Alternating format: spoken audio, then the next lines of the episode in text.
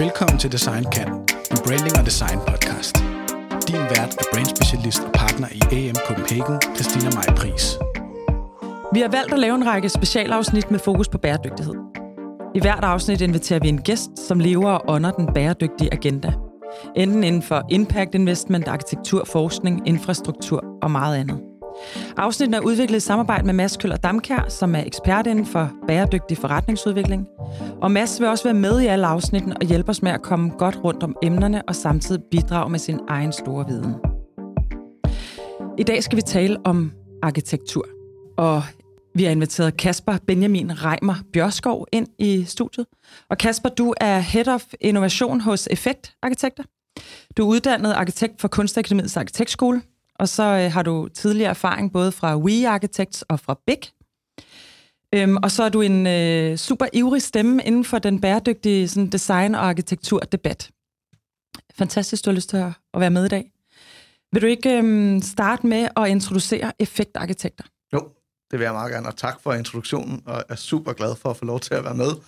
Øhm, effekt er i virkeligheden sådan en blanding af designer og tænkere. Øh, vi er 30 forskellige nationaliteter, øh, og en, en god blanding af, af alt fra arkitekter til byplanlæggere, til konstruktører, til ingeniører og, og så videre. Øh, men vores fælles mission er, at vi gennem vores arbejde gerne vil have et positiv øh, effekt på planeten. Deraf det navnet. Sjovt nok. Men, øh, men det, der er den måde, vi gør det på, det er ved at tage de her komplekse globale udfordringer, og så prøve at lave dem til nogle simple løsninger, som både er miljømæssigt, socialt og økonomisk øh, bæredygtigt i virkeligheden. Det er vores overordnede mission. Og hvor gammel er Effekt? Effekt er 12-13 år i virkeligheden. Øh, startede faktisk som en tænketank, øh, men blev så stille og roligt øh, til en, en reel øh, arkitekttegnstue, hvor vi så efter eller de sidste syv år har haft det ben, som jeg repræsenterer, som er research og design, som er en lidt mere forskningsbaseret enhed, hvor at vi stiller de rigtige spørgsmål, og så kan design- og build-afdelingen finde de rigtige svar. Det er ligesom den måde, vi har delt op på. Mm. Og Kasper, kan du ikke lige prøve at nævne nogle af de øh, sådan, mest kendte øh, bygninger, I har, eller design, som I har lavet? Jo, øh, vi har øh, blandt andet stået for de to øh, streetmaker, som er faktisk en, en transformation, som er både i øh, Viborg og i Esbjerg, som handler om at få unge til at hvad hedder det, dyrke mere gadesport og have den her forening omkring det. Og faktisk tror jeg, det er 10 procent af hele Viborgs, øh, Viborg, der er medlem af den organisation. Så, mm. Og der har det hele tiden været fokus på at genbruge og transformere, og ikke øh, bare kun bygge nyt. Øh, Udover det har vi lavet øh, projekter sammen med IKEA, øh, med, hvor vi prøvede at gentænke hele forretningsmodellen for, hvordan vi lavede bæredygtige. Og så har vi lavet den første selvforsynende by øh, med alt fra fødevare til energi, øh, der som er udkommet i 2016 der hedder Region Villages. så vi har det er det, der, lidt forskelligt. Der består af drivhus ja. glas. Ah. Ja, ja, ja. Præcis. Øhm, så, så vi er, vi er sådan en god blanding af realiserede arkitektprojekter og, og mere konceptuelle researchprojekter i virkeligheden. Kasper, hvilken rolle spiller øh, arkitektur i den bæredygtige agenda? Og det spiller en, øh, en rigtig væsentlig rolle, må man sige. Jeg tror, det er 39 øh, procent af alle vores udledninger, som kommer fra som direkte emissioner fra byggeriet. Så vi har et kæmpe ansvar, øh, må man sige, og, og ikke nok med, at det er også bare direkte udledninger af, hvordan vi bygger og bor på, så er det også en, en stor øh, del af vores udledninger er også, hvordan vi ligesom, vores adfærd skabes af de her bygninger. Så, så man må sige, at det bebyggede miljø har et ret stort ansvar i forhold til, hvordan vi kommer igennem den her krise. Prøv at sætte lidt ord på, nu siger du adfærd. Man sige, at øh, hvis bygninger er designet sådan, eller områder er designet sådan, så det ikke fordrer en, en bæredygtig adfærd, altså at man tager cyklen, eller man ikke bruger for meget varme, eller at man øh, gør de, de rigtige bæredygtige ting, så, så øh, ender man i teorien med at lave et design, som, som opfordrer folk til at have en, en forkert adfærd. Og det, det er, har man jo et ansvar for, når man er arkitekt og, og byplanlægger, og ligesom stå inde for, at man kan lave et design, som fordrer, at, det bliver, øh, at man gør det rigtigt i virkeligheden. Mm. Ja, og det er inden for bæredygtighed. Og hvordan, altså, hvordan definerer I bæredygtighed i effekt? Sådan, fordi det er jo et enormt bredt ja. emne, og det er tit, når vi snakker om det her, så snakker vi også om det i forhold til klima.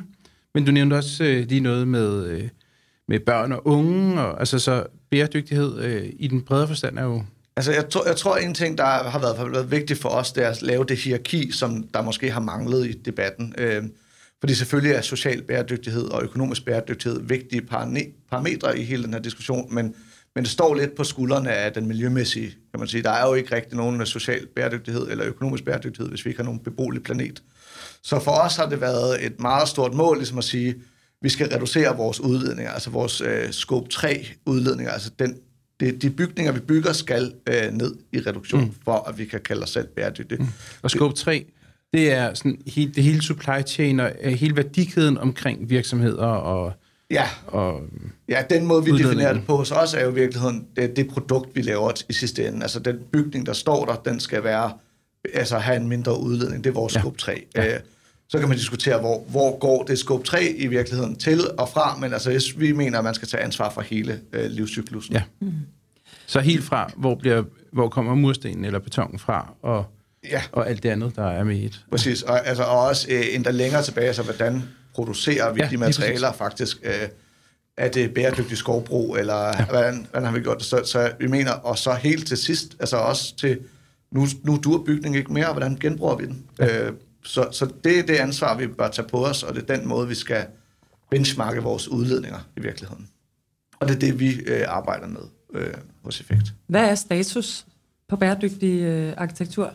Åh, oh, den er rigtig dårlig, må man bare sige. Øh, vi udleder cirka per kvadratmeter 5-7 gange så meget, som vi bør i virkeligheden. Øh, og det er egentlig bare ud fra den beregningsmetode, vi har i dag, der kan vi godt lægge næsten 30 procent oveni, så vi er meget langt fra mål. Øh, så, så branchen har et kæmpestort øh, stort ansvar for at komme ned, og vi skal komme ned hurtigt, hvis vi skal kunne overholde Paris-aftalen. Men i, i den her, øh, altså I er jo ikke alene om at tage de her beslutninger. I har jo en, øh, i, altså, I har jo nogle entreprenører, som skal være enige i, at det er sådan her, det skal bygges. I har nogle folk ude i den anden ende, som skal være enige om, at det er sådan, de skal bo. Altså, hvordan, hvordan øh, klarer I den her sådan værdikæde, eller ja, i, i, kæden i det hele taget?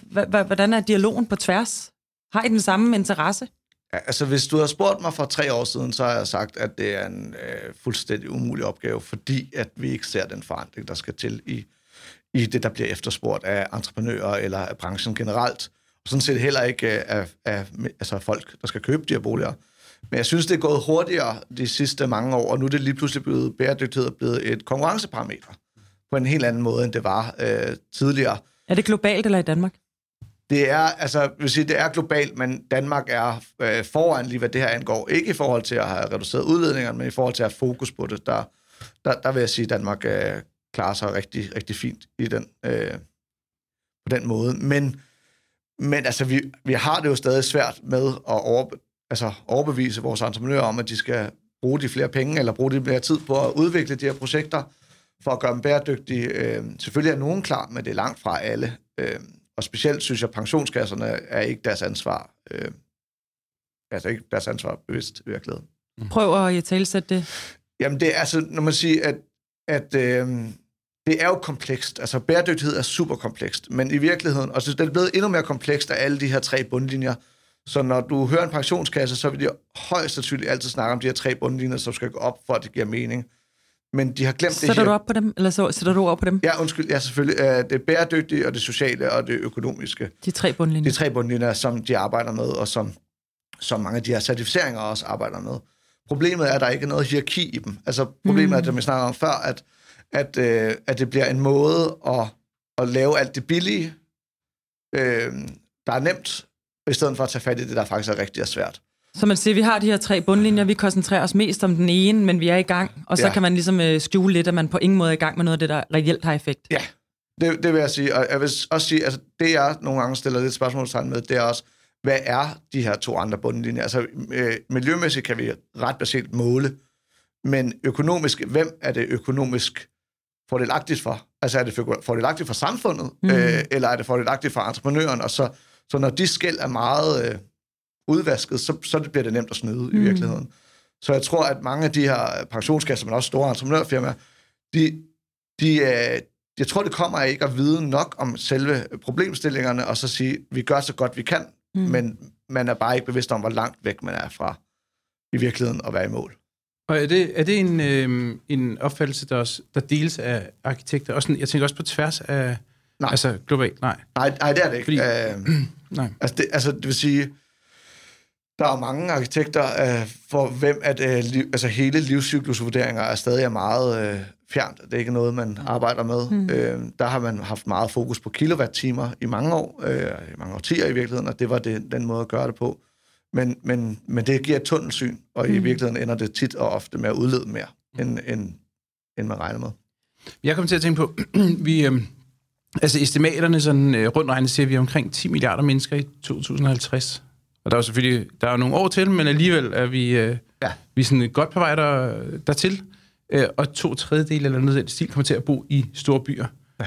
Øh, så der er jo også der er behov for, altså virkelig, som du siger, få designet de her byer på en måde, så vi ikke tager vores egen bil, øh, benzindrevne bil eller andet til, øh, til arbejde og kører rundt, som, som i LA eller andre steder. Eller, så vi, altså, der er en, alt det, du snakker om med adfærd og store byer, men også enormt meget byggeri.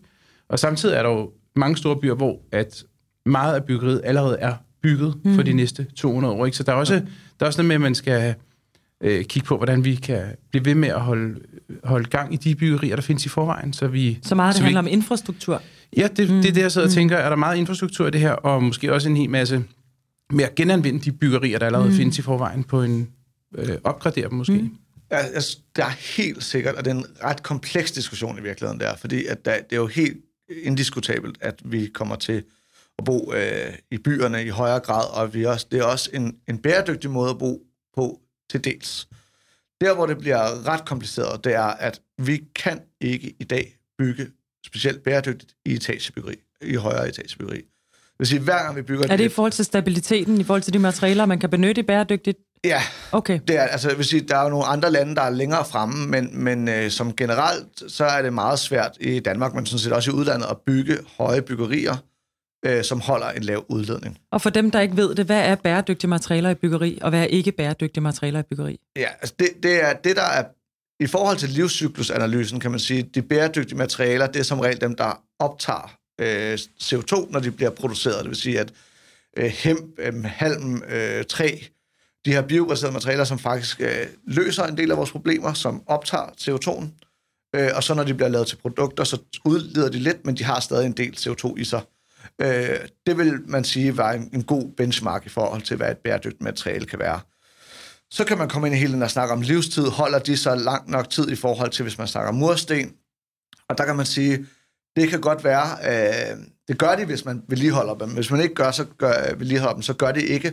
Men, men vores problem er vi bare nødt til at indse, er lige nu og her. Vi er nødt til at, øh, få vores udlænger ned med det samme. Så derfor går det ikke, at vi prøver at planlægge efter en fremtid, der er om 100 år, og desuden så er vores levetid på vores byggeri faldende. Altså det, det, jeg tror, at et gennemsnitsbyggeri er omkring 45 år. Øh, og, og det er jo det er faldet fra 120 siden. Hvordan kan det være, at vi er jo ikke blevet andet end klogere? Jamen det, der er så, så sindssygt interessant, det er, at så siger folk, det er fordi, vi bygger dårligt og sådan noget, men alt data viser så det modsatte. Det viser, at det er fordi, at vores zoneringer af byerne, altså vi skal bygge, der skal flere mennesker til, så river vi en bygning ned, for vi kan bygge højere. Øh, vi skal have et ny motorvej, vi skal have ny... Altså, så, er det ikke på grund af, at bygge, bygningerne sådan set ikke uh, fungerer? Det, det har ikke noget med det at gøre. Det er vores egne beslutninger, der hele tiden ændrer sig. Ja. Og, og Fordi nogle det, gange alting kan, går for stærkt. Jamen, det, nogle gange kan det jo være fornuftige nok beslutninger i forhold til, at vi skal have en S-togslinje, mm. og derfor skal vi øh, gøre, som måske godt kan reducere udledningerne. Men, men, men hele mentaliteten er, at vi bare nødt til at forstå, at øh, midlertidighed er det nye permanens i virkeligheden. Altså, hvis vi kan designe, så vi hurtigt kan tage bygningen ned og sætte den op igen, så er det langt mere bæredygtigt, og så kan du sikre livstid, end at vi bygger øh, med mursten. Altså, mm. før 1960'erne, der byggede man med kalkmørtel øh, i alle ens mursten. Det vil sige, at alle de genbrugsmursten, vi ser i dag, det er fra den tid. Dem vi ser i dag, dem smider vi ud eller brænder. Øh, fordi de er, øh, hvad hedder det, bruger en anden mørtel, som, som man ikke kan skille ad. Så der er sådan nogle helt klare tendenser i, hvad man siger, hvis...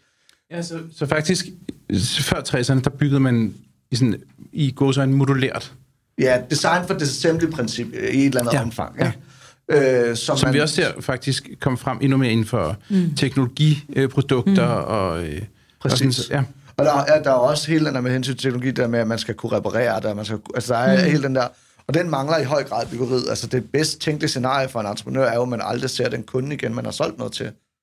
Øh, og det er jo også et problem. Altså der er slet ikke den der relation mellem øh, dem, der producerer de her byggerier, og dem, der aftager det. Mm. Og når man, så, så der er ikke den her gensidige afhængighed, så man er i virkeligheden ikke interesseret i, i den relation, og derfor optimerer man ikke på de parametre, som handler om, at vi skal kunne reparere dem nemt, vi skal kunne skille dem med, vi skal kunne gøre alle de her ting. Så der er nogle, huller i osten, må man sige på den måde, vi, vi, øh, vi laver det på i dag. Hvad er den største barriere? Er det, øh, at det er dyrere at bygge bæredygtigt, eller er det, at der er mange, der ikke øh, har interessen i det, eller er det, at vi i den sidste ende ikke er interesseret i den slags byggeri, der kommer ud? Eller hvad, hvad, er, hvad er det, vi står overfor, som holder os tilbage? For ellers så burde alle jo bare beslutte, at det er sådan, man bygger.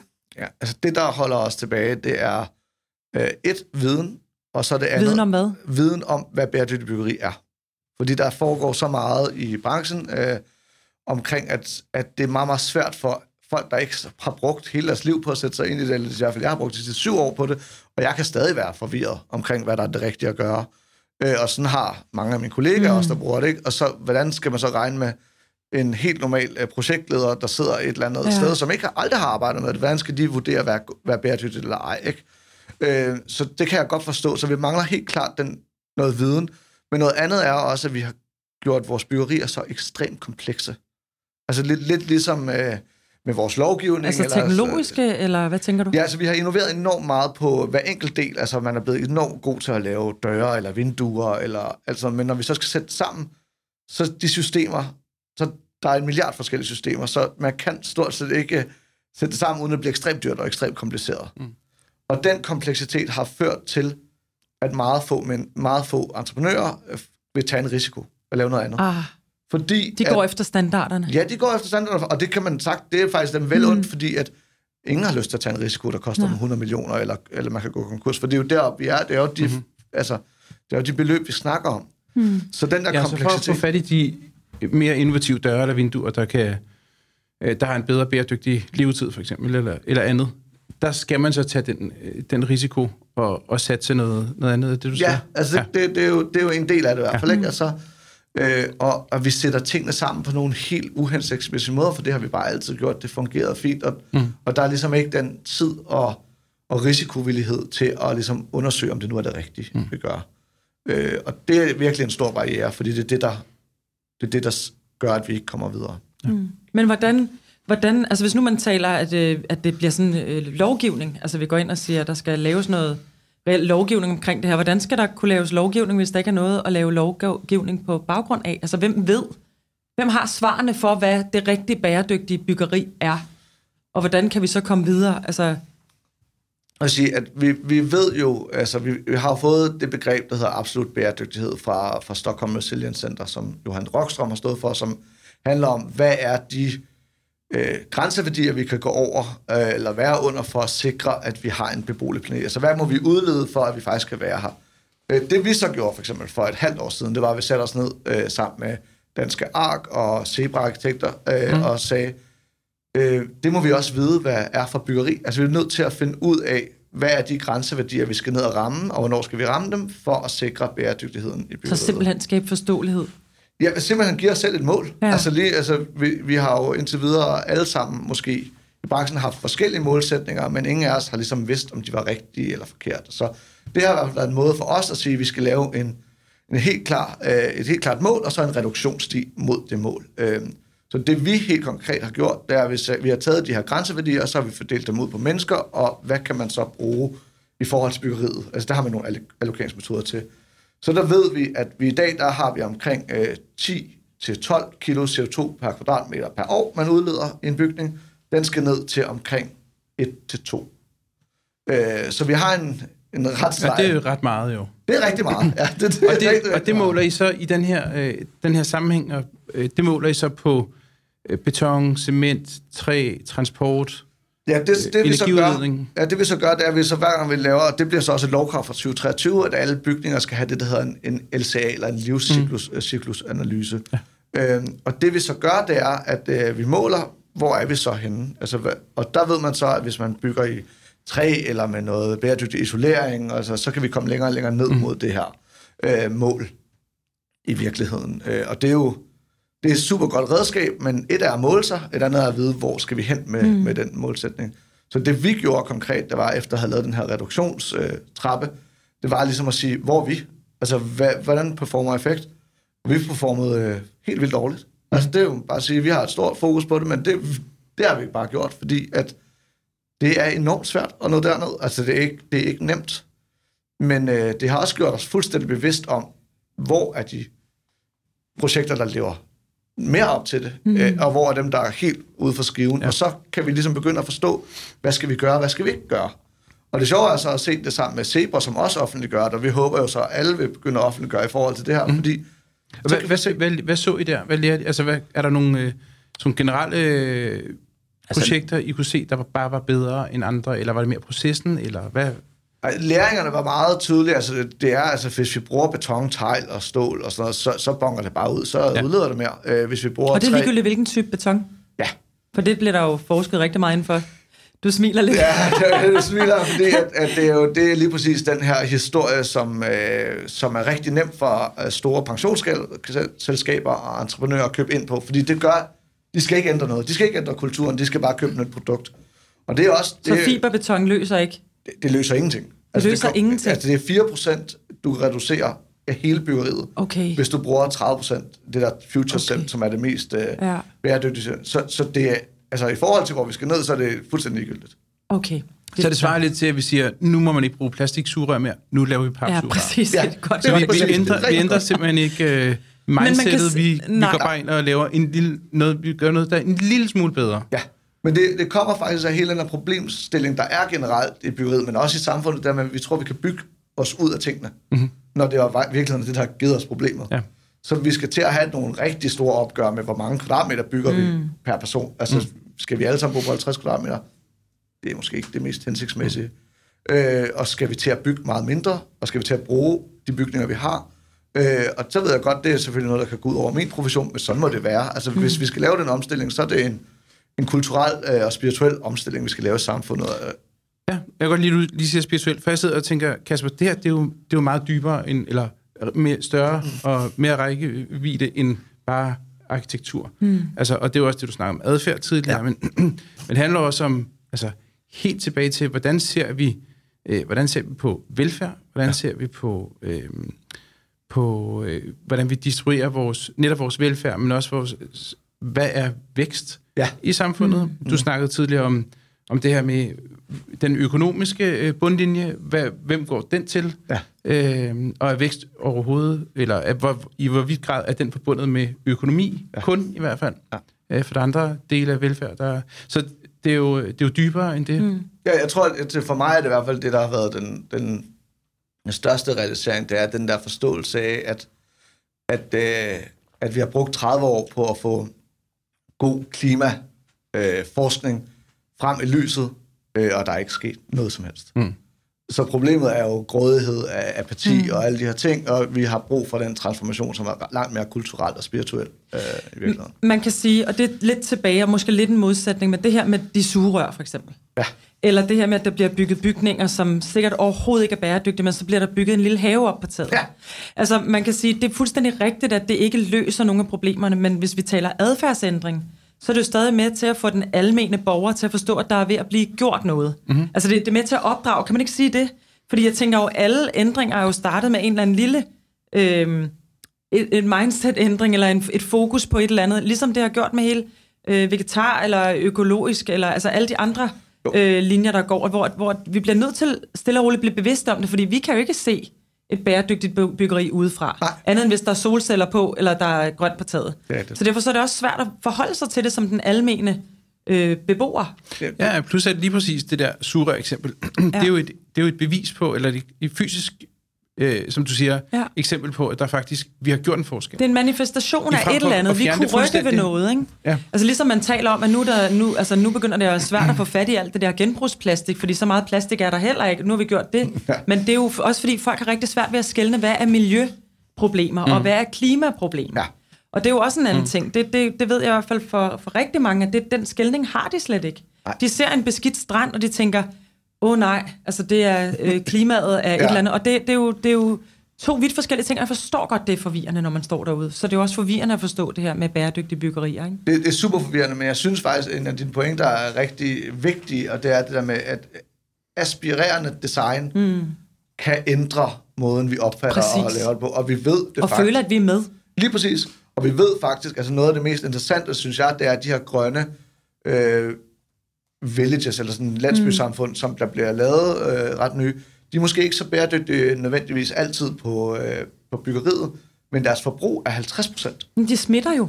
Jamen, det er lige præcis, Præcis. det. Og de begynder, og så siger man, øh, det er lidt tilbage til den der urbaniseringssnak. Mm. Skal vi alle sammen bo i byen, øh, fordi det, er det har vi fået videre det mest bæredygtige. Men i virkeligheden, så viser de der grønne fællesskaber, som er lidt uden for byen, mm. at de begynder at køre sammen. De begynder, Præcis. og, og, og der er sådan nogle adfærdsændringer, som er meget mere signifikante og Præcis. skaber en meget større reduktion, mm. end vi kan gøre teknologisk. Mm. Så hvis vi begynder at forstå de der to ting sammen, så begynder vi faktisk at, at, at kunne lave en reel kulturel mm. øh, ændring i, mm. i samfundet. Selvfølgelig velvidende, at alle ikke vil bo i økosamfund, men hvordan, så må opgaven, designopgaven jo være, hvordan gør vi det i byen? Mm. Men tror du ikke også, at det er lidt... Kasper, nu nævnte du det selv, det der med, at du, for tre år siden ville du have svaret anderledes. Men nu kan du faktisk se, at der er en bevægelse, en ægte bevægelse i gang. Det har jo også noget at gøre med, at tit så har vi talt op i et eller andet niveau. Nu er vi begyndt at få herre og fru øh, Jensen med på en eller anden måde til i hvert fald, det kan godt være, det ikke er dem, det er jo ikke dem, der rykker det store, men hvis de er med i dialogen, så altså for, igen i forhold til det med at tale B til B, B til C, eller i virkeligheden bare tale B til P, tale til folk, tale til people, ikke? Jo. Og det er, jo, det er jo lidt det samme, hvis vi vil lave en bevægelse. Ja. Hvis vi vil have folk med, så bliver vi nødt til at få det til at blive mm. noget, man kan tabe ind i og forstå og i talsæt, for ellers så rykker det ingenting. Jeg er, jeg er fuldstændig enig. Altså, det er sjovt, fordi at, øh, for, altså, mine forældre er et ret godt eksempel på, at øh, de synes egentlig måske i lang tid, jeg var lidt skør. Og nu synes de, kan de godt se, at det er godt nok interessant. Det skal Kasper de gøre noget ved. Ja, ja, men det er jo bare, det, er godt. altså, det, er sådan, øh, det er jo virkelig interessant, fordi når den generation begynder at være dem, der begynder at faktisk have noget at gøre og, mm. og sige noget og tage stilling til det på en helt anden måde, så tror jeg, at vi kommer til at se en stor omskiftning mm. i, i samfundet. Mit, mit problem så er, at gør, ser vi det hurtigt nok? Ja. Altså, det er ligesom det største. Altså, Ja. vi har virkelig lidt tid at arbejde ja. med. Du, du nævnte øh, tidligere, at I også arbejder med, øh, med forskellige bæredygtige øh, forretningsmodeller og sådan noget. Altså, er det noget, I indtænker i alle jeres projekter, byggerier osv.? Og, og, og hvad, har I selv en bæredygtig forretningsmodel? Og, og hvad kan du sætte nogle ord på? Jeg vil Måske sige, også at- nogle af de projekter, I har lavet? Ja, altså jeg vil sige, det, en af de ting, vi gjorde, da vi arbejdede sammen med IKEA og Space 10, som er deres øh, research- og designafdeling, øh, det var at sige, hvordan kan vi vende den her øh, gensidige afhængighed, altså den her, den her uafhængighed, der er mellem entreprenør og ejer, til ligesom en ny måde at lave en slags andelsbolig øh, finansieringsmodel på det frie marked. Og det, øh, det har, har vi jo sådan set i gang med, og, og nu er projektet på pause, men, men der er brug for de der her nytænkning i de her forhold, de her finansieringsmodeller, for virkelig at kunne skabe en forandring, på, mm. som kan gøre noget andet. Altså vi arbejder med det alle de gange, vi kan, øh, og får lov til det. Men igen må jeg sige, det er en risiko, som meget få Mm. er villige til at tage. Mm. Øh, specielt i byggeri, fordi det er så store summer, vi har med at gøre. Hvad tror du, der skal til, Kasper? Jeg tror, der Vi skal... får ikke entreprenøren til at tage den der 100 millioner kroners øh, risiko.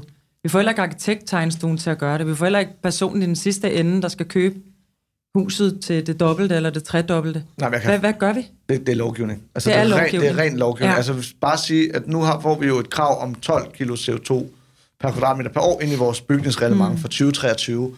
Øh, det, er, altså, det er langt fra, altså det er simpelthen så uambitiøst, som noget kan være, men bare det, der kommer ind, mm. er et første skridt. Altså, den skulle ligge på 5. Men, øh, men sådan er det. Mm. Men det der med, at der kommer nogle krav, som de ligesom, man begynder i hele systemet og hele værdikæden at forstå, det er faktisk det, vi skal arbejde med. Det gør rigtig meget. Du nævner flere gange pensionsselskaber. Kan du ikke bare lige sætte ord på, hvorfor du nævner dem? For jeg tænker, der er mange, der ikke forstår Jo. sammenhæng mellem arkitektur og pensionsselskaber. Det gør jeg, fordi at de er nogle af de største bygherrer i Danmark, og det er dem, der bygger allerflest kvadratmeter. Øh, og det, det, jeg tror, det er de færreste, der ved, at øh, deres pension faktisk går til at bygge byggerier, som undergraver altså vores egen klode. Så kan vi godt sige, det er jo selvfølgelig forfærdeligt, når de ligger der alle deres penge i shell, men det er faktisk lige så forfærdeligt, når de ligger det i fossile materialer til, til hvad hedder det, byggerier. Og der synes jeg virkelig, der er et kæmpe stort svigt i branchen. Øh, og det er jeg rigtig ked af. Og hvor kommer det svigt fra? Det kommer fra pensionskasserne, som ikke mm. tager det øh, ansvar på sig, der er. Fordi hvis de, hvis de virkelig sagde, at det her vil vi ændre, så er de så store, at Så de de kunne ændre det. gøre det. De kunne ændre det i morgen. Det kunne de. Ja, det kunne de, de kunne, de kunne bare lave, de kunne følge den reduktionssti. Og så hvis de gjorde det, så ville de være en del af løsningen. Og hvad så med udfordringen med, at vi ikke kan bygge etagebyggeri bæredygtigt? Jo, men så er det jo det, man siger, så må man sige, der er jo ikke noget, altså for eksempel, øh, det, jeg synes, det er ret interessant det her med, skal vi bygge højden, fordi det er jo ikke, det er jo ikke noget, Skal vi lave nødvendigvis grotter? er... Nej, Skal men vi bygge ideen nedad? Er, nej, men, nej, nej, men ideen er, er jo for eksempel af, at de her gamle foreningshuse, som er ekstremt populære, altså Løbevej, som vi selv bor i, eller kartoffelrækkerne, eller noget i den stil, de er jo lige så tætte som en kræ. Det er den samme tæthed. De er Mm. bare ikke så høje. Men vil man kunne løse det med det? Ja. Det vil man kunne løse Det, det, det vil med? man, så vil man kunne komme så langt ned. Så det er sådan en, men det er til gengæld dyrere at bygge det, fordi det er jo ikke... øh, Altså, etagebyggeri er repetition på repetition på repetition. Det er ikke helt den samme i den der. Men, men den lille prisforskel, og jeg tror altså også i købet, at man vil kunne sælge dem meget Jeg kan simpelthen ikke, jeg kan simpelthen ikke få mit hoved omkring, at det kan lade sig gøre, hvis vi ser på nogle af de høje byggerier i Dubai eller øh, New Ej, York. altså, eller... jeg vil sige, selvfølgelig kan du ikke øh, gøre det, i, hvis du snakker Manhattan. Men der skal man igen snakke, tænke, Der vil heller ikke være plads til det jo. Nej, der er heller ikke Nej, plads det- til det. Men spørgsmålet er, øh, vi snakker hele tiden om, at sprawl i byer er rigtig dårligt. Hvad er det? Øh, det er, når øh, byer øh, vokser ud af på sådan øh, Spredning? En, ja, de bliver ligesom parcelhuskvartererne breder sig, og, øh, og det, det er også rigtigt, det, er, det kan være dårligt, men jeg vil argumentere for, at man faktisk kan gøre det mere bæredygtigt, hvis det er den måde, man udvider byen på, frem for at bygge de der Dubai-tårne, som folk i øvrigt heller ikke har det godt at være i. Der er også mm. en menneskelig ting i det. Altså, mm. vi ved jo, at 15 etager op efter skaber dårlige fællesskaber. I, så det... Så, så vi Til gengæld behøver man ikke gå så meget ud, fordi alt er inde i huset, ikke? så der er ikke noget benzin. Jamen, det er jo sådan en modernist-tanke. Det er jo sådan en modernist-tankegang, ikke? Altså, det er jo sjovt, fordi altså, vi, i virkeligheden er det, vi er i gang med nu, det er at tage et opgør med de sidste 60 års modernisme, hvor vi ligesom kan systematisere alt, vi kan bruge en maskine, men så ramte virkeligheden bare mm. og så rigtig hårdt at sige, at det var helt forkert. Altså, det er helt forfejlet. Ja, så Kasper, så for at tage sådan et eksempel, altså de- den, øh, den øh, bæredygtige øh, landsby, I har bygget, eller i hvert fald tegnet, er den blevet bygget, og hvad, eller hvad er jeres bedste eksempel på det mest bæredygtige byggeri eller, øh, eller samfund, Altså, hvis man kan kalde det det, som I har været med ind over? Altså nu øh, er vi kommet ud med et koncept, som bliver bygget i 2023, som er det, øh, det altså et, et, noget, vi laver faktisk sammen med Velux. Et projekt, der handler om at lave den mest miljømæssigt rigtige bolig. Øh, den bliver bygget nede i Jernbanebyen i 2023 til Copenhagen øh, øh, World Congress. Mhm. Og der er vi helt Den med. store arkitekt. Det er en stor arkitekt biennale, som er i København. Mhm. Mm-hmm. Det bliver bygget dernede som eksempelprojektet, og det er det første projekt, der er under 4 kg CO2 per kvadratmeter per år. Okay. Så det begynder at ramme, så begynder vi at lege med, at- at vi er, kan bygge inden for planetære grænser. Okay. Og det er tre etager, så det vil kunne være den, okay. Det, vi snakker om i forhold til at lave de her rækkehuse, som Mm. vil kunne lave den tæthed der.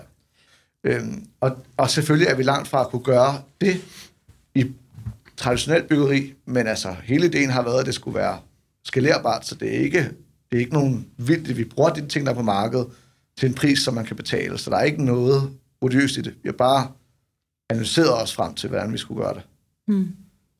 Øhm, man hører meget om bæredygtig øh, æstetik. Ja.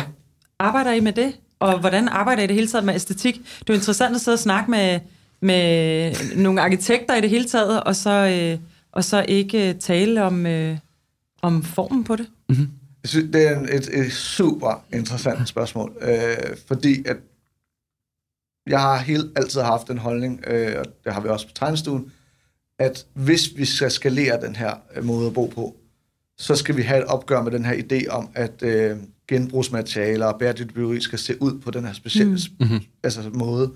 Og vi skal gøre op med, at det skal være sådan en ornamentik, som skal vinde frem og blive moderne, fordi hvis det er den måde, vi gør det på, så kommer vi aldrig til at ændre. Nej. Øh, så, så for os er æstetikken øh, en, en virkelig vigtig parameter i alt, vi laver, men det, det er det klassiske dyder som lysindfald, materialevalg og alt sådan nogle ting. Mm.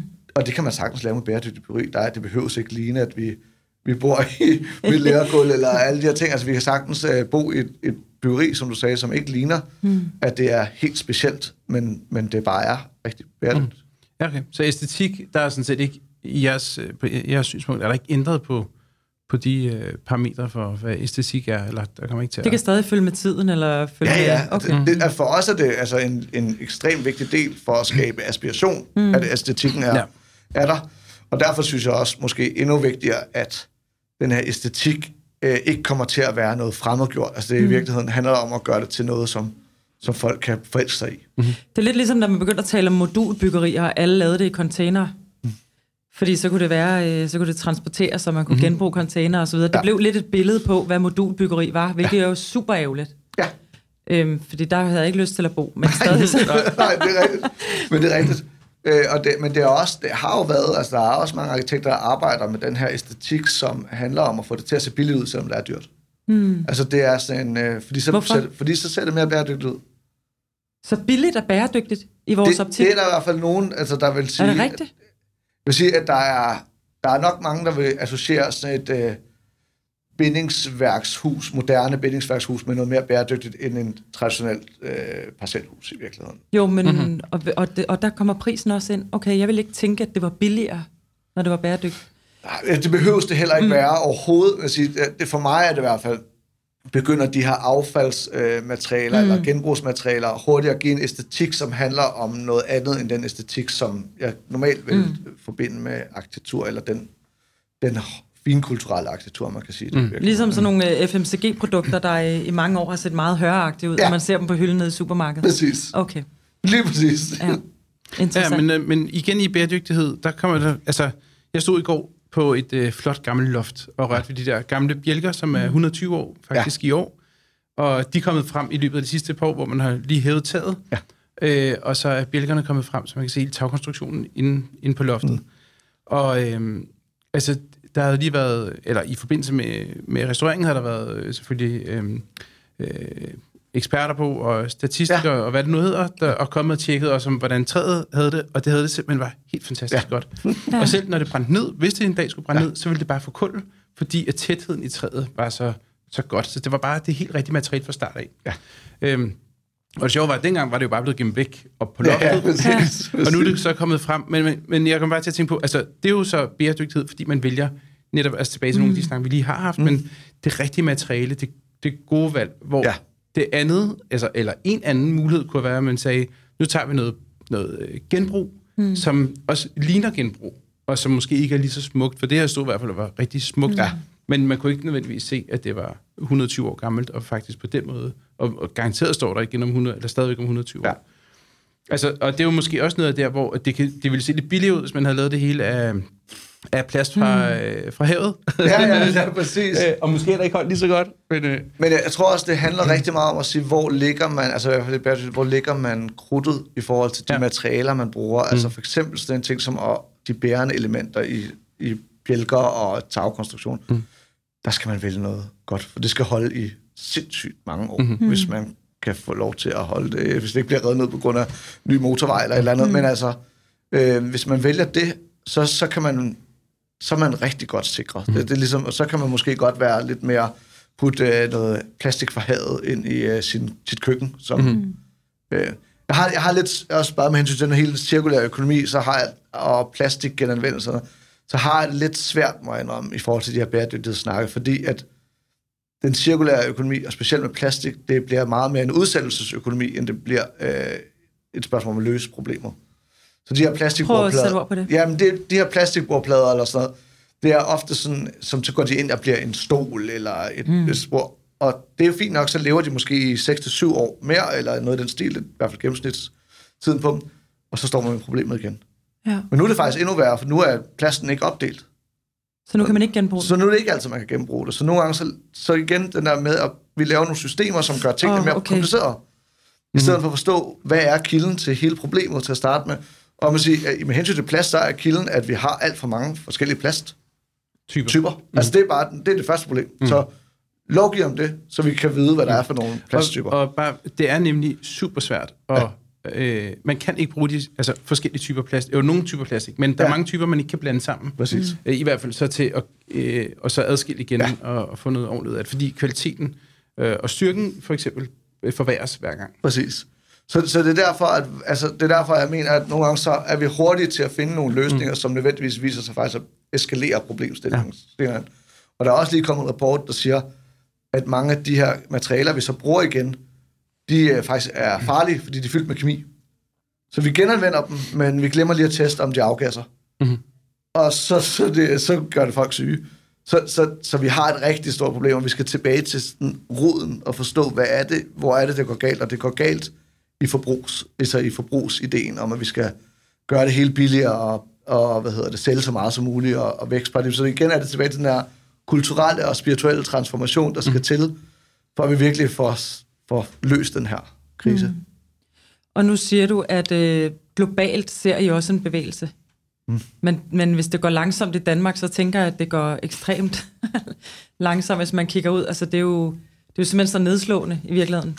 Det er super nedslående, øh, men man, skal også, man, man glemmer også, at vi er et globalt nord, som øh, forbruger altså 30 gange mere end mm. det globale syd. Så der er jo faktisk en ret stor del af verden, som ikke forbruger sit budget. Mm, okay. Hvilket er ret forfærdeligt, og det er en måde, vi ligesom har... Øh, ja, men det kommer de jo til.